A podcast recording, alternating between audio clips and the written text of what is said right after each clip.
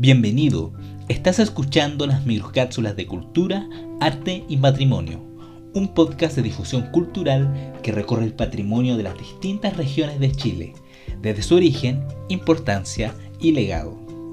Este proyecto es posible gracias al Fondo Nacional de Desarrollo Cultural y las Artes 2021, línea fomento a la economía creativa, del Ministerio de las Artes, Cultura y Patrimonio.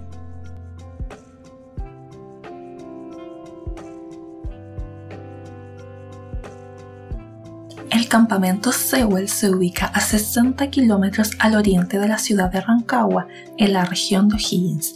Está emplazado en plena cordillera de los Andes, en el Cerro Negro, a una altura de 2.200 metros sobre el nivel del mar, siendo la primera ciudad industrial del cobre en Chile.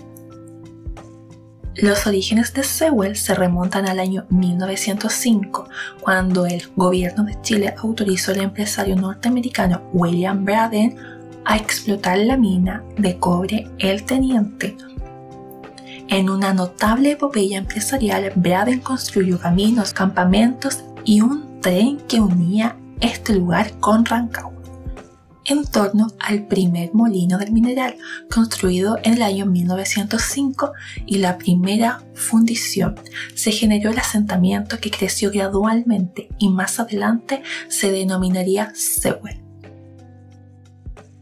A partir de la década de 1910, el campamento se consolidó como complejo productivo, combinando usos residenciales y de servicios, con usos tradicionales relativos al chancado, molienda y concentración del mineral, su fundición y labores asociadas. Se convirtió en una ciudad industrial de gran originalidad, conocida como la ciudad de las escaleras, pues su configuración urbana se adaptó a las abruptas pendientes andinas, dando lugar a un diseño orgánico con circulación interior exclusivamente peatonal, por senderos y escaleras, con espacios públicos constituidos en pequeños remanentes entre edificaciones. La construcción de edificios e instalaciones industriales muestra ingenio y calidad al usar la madera y el acero con magníficos resultados. Así, junto al aumento de las instalaciones industriales, se construyeron más de 100 edificios multicolores que alojaban a los mineros que vivían en camarotes para solteros y otros para casados, y a los técnicos estadounidenses y sus familias que se ubicaban en los chalets del barrio americano. Durante este periodo se inauguró el hospital, que sería durante mucho tiempo el más moderno de Sudamérica, la compañía de bomberos, el gimnasio Palacio de los Deportes, los clubes sociales, el cine que transmitía películas incluso antes que en Santiago, tres escuelas industriales, una iglesia católica, la primera brigada Boy Scout del país, una cancha de bowling y una piscina temperada.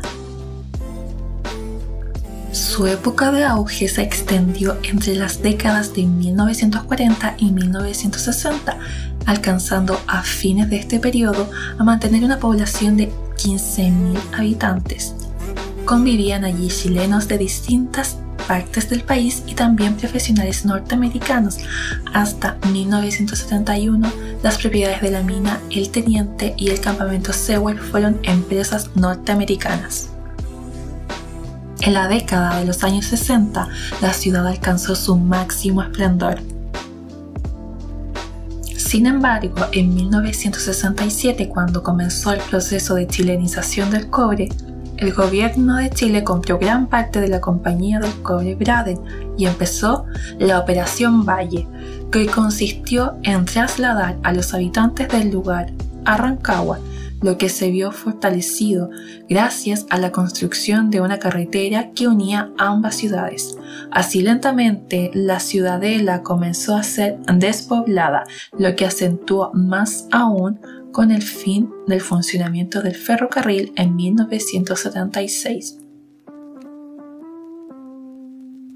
En el año 1998, el campamento minero Sewell fue declarado Monumento Nacional y en julio del año 2006 entró a la lista de patrimonio de la UNESCO destacándose por ser un ejemplo de las ciudades industriales de principio del siglo XX. Pero, ¿qué elementos del campamento minero lo vuelven merecedor de ser reconocido por la UNESCO? Para ser incluidos en la lista de patrimonio mundial, los sitios deben tener un valor universal excepcional y cumplir al menos uno de 10 criterios de selección siendo el criterio número 2 por el cual ha sido reconocido. Exhibir un importante intercambio de valores humanos en un lapso de tiempo dentro de un área cultural del mundo, sobre desarrollos de arquitectura o tecnología, artes monumentales, urbanismo o diseño de paisajes. Los atributos más destacados son las instalaciones industriales que aprovechan la inclinación de la ladera para el proceso de molienda mineral, los edificios que combinan casas de pisos superiores con negocios o servicios en la planta baja, los edificios de servicio, espacios públicos y sistema de circulación peatonal, la infraestructura eléctrica y los sistemas de agua potable y alcantarillado, las diversas y variadas redes de tuberías que cruzan la ciudad, el diseño urbano y la ubicación del conjunto en el marcado paisaje andino. Entre las instalaciones industriales destacan el concentrador, aún en funcionamiento, y la infraestructura energética. En Sewell se forjó una cultura especial, una combinación de costumbres chilenas y estadounidenses que sobrevive con sus antiguos residentes y sus descendientes. El sector industrial aún opera, asegurando así su plena autenticidad de uso y función. Aunque la flotación de cobre ya no se realiza en el concentrador, la molienda mineral todavía se realiza. Sewell es un notable ejemplo de sinergia entre la producción y la conservación del patrimonio, y su viabilidad futura depende en gran medida de este equilibrio.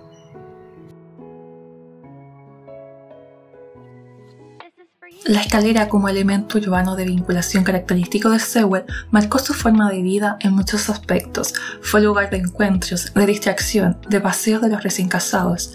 Los caminilleros que trasladaban enfermos eran expertos en hacerlo a gran velocidad, compensando las inclinaciones del terreno y los obstáculos que representaban los escalones.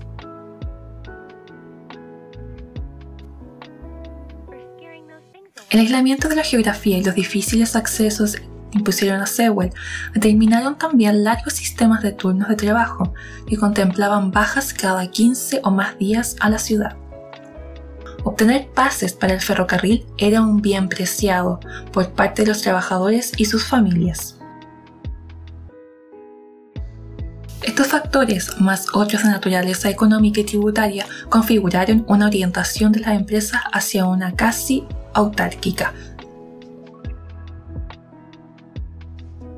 En Sewell se producían no solo los insumos más importantes para las faenas, como el agua, la energía eléctrica, los ladrillos, la madera, sino también otros bienes y servicios de la naturaleza muy distinta, tales como medicamentos en su hospital, la ingeniería de proyectos y hasta ataúdes en sus carpinterías.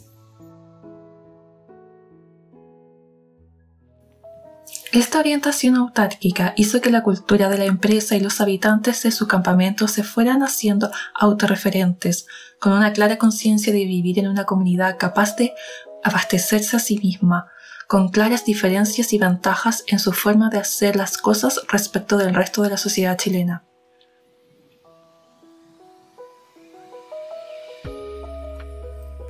La autarquía no solo se verificó en el dominio de lo material, donde todo lo que podía o no convenía ser importado de Estados Unidos era producido o fabricado por la compañía, sino que abarcó también las dimensiones humanas, referido al tipo de hombre que era necesario formar para desempeñarse adecuadamente en aisladas y esforzadas faenas mineras.